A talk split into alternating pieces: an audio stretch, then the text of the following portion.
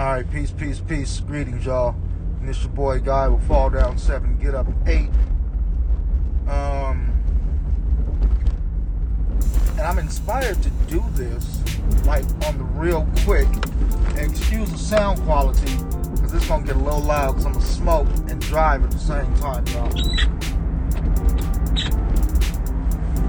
But if you can still hear me over the uh, car and the wind and everything else like that, um, I wanted to come on real quick and speak on being able to tell my story. I was listening to uh, to some poets tonight on uh, on IG Live, and um, it was dope to listen to. Uh, you guys, uh, I don't know if some of you guys will know him, some of you guys will not.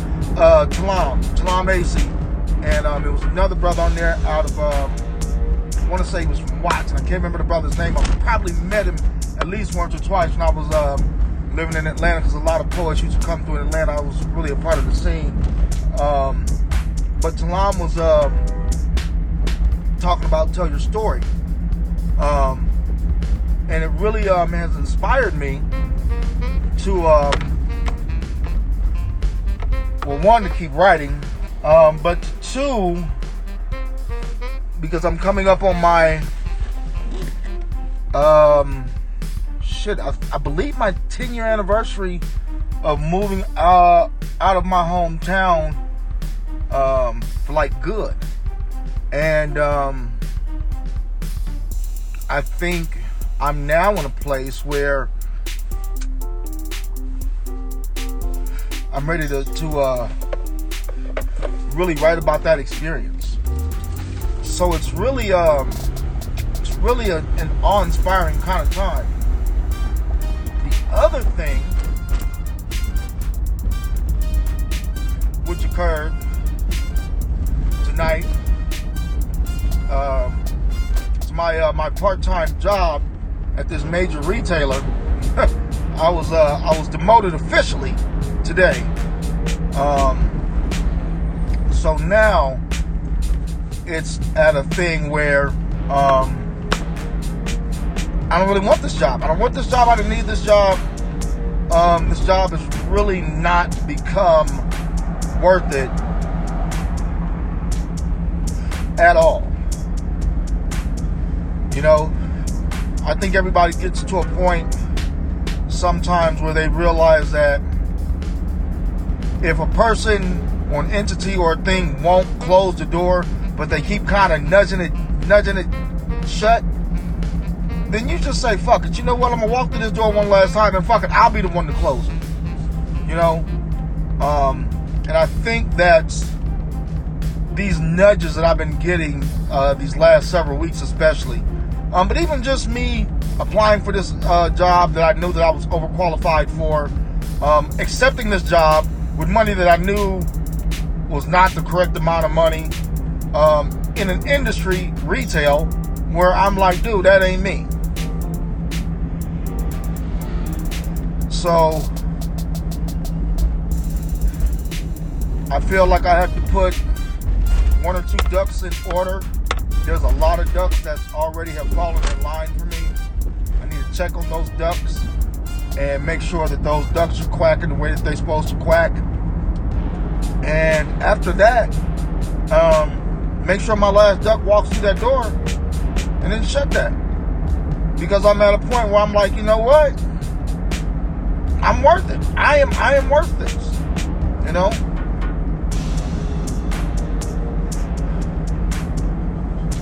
So even before I listened to this uh this IG live, um I've been kicking around the idea of doing another book of, uh, of essays and short stories, um, just because of the fact of where we are in this country.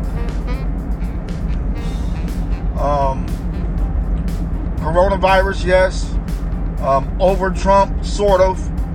Um, the uh, the Chauvin trial. I'm not going to call it the uh, the George Floyd trial because George Floyd is dead.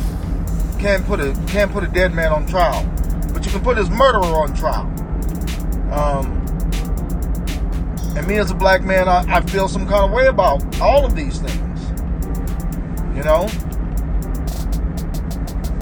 I feel that uh,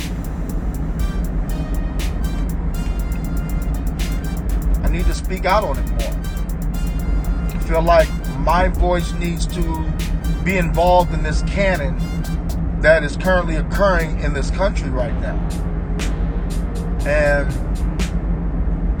I feel like there needs to be some kind of validation or some kind of recognition that happens and that occurs right now for black men. And me being a black man, over 30 years old, with experience of dealing with um, crazy situations, i.e., pandemics, um, police, racial profiling. Been there, done that. Got the scars and the record. Um, and this this um, this view that you know everybody loves America. You know that America is the greatest country on earth. I've always been a a opponent, not a proponent, an opponent to that that school of thought. Because when you're black in this country and you've been black for over I say 10 years, you you kind of get to feel this uh you feel the oppression. You understand the game. You know what you're up against. You know perceptions. You, you, you begin to have gut feelings and and ways that you're like, ooh, something ain't right about this. Um, and I'll put that in the category of, of Trumpism, grander politics, and shit like that. Because while America is a good country, it's a great country, um, it refuses to recognize the work that must be done.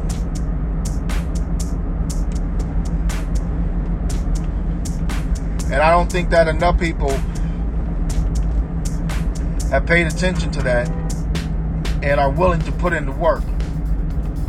And I feel like everything that we have gone through as a country and as a world, um, for us to just get back to normal, as everybody keeps saying, um, is a crock of shit. You know, it's fucked up before the pandemic. Um, really fucked up during the pandemic. Um, and now we're getting to post-pandemic things, but there's still many pandemics that's going on right now. Not just this uh, COVID-19. Let's talk about this racial pandemic. Um, you know, this uh, sexist pandemic. So I really feel that I'm going to start working on telling my story and really talking about these last 10 years of the story that is uh, somewhat of a uh, a hard story for me to tell. And be able to be absolutely honest and put all of the uh, the facts and everything like that out there. So um, the time on this podcast is roughly about nine minutes. I said that I wasn't going to try and talk you guys' ear off entirely too much. So I will just say continue to listen. I appreciate the support. Continue uh, following me on Twitter because that's where I am right now. I appreciate all of my, I think I got about 32 followers right now. And I will take those 32 followers.